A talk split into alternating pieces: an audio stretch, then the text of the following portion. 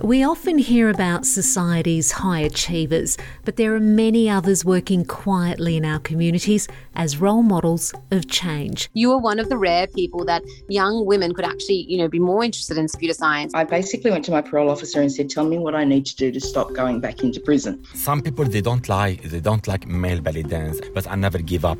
Change Agents, a special SBS News podcast series available at SBS News in depth.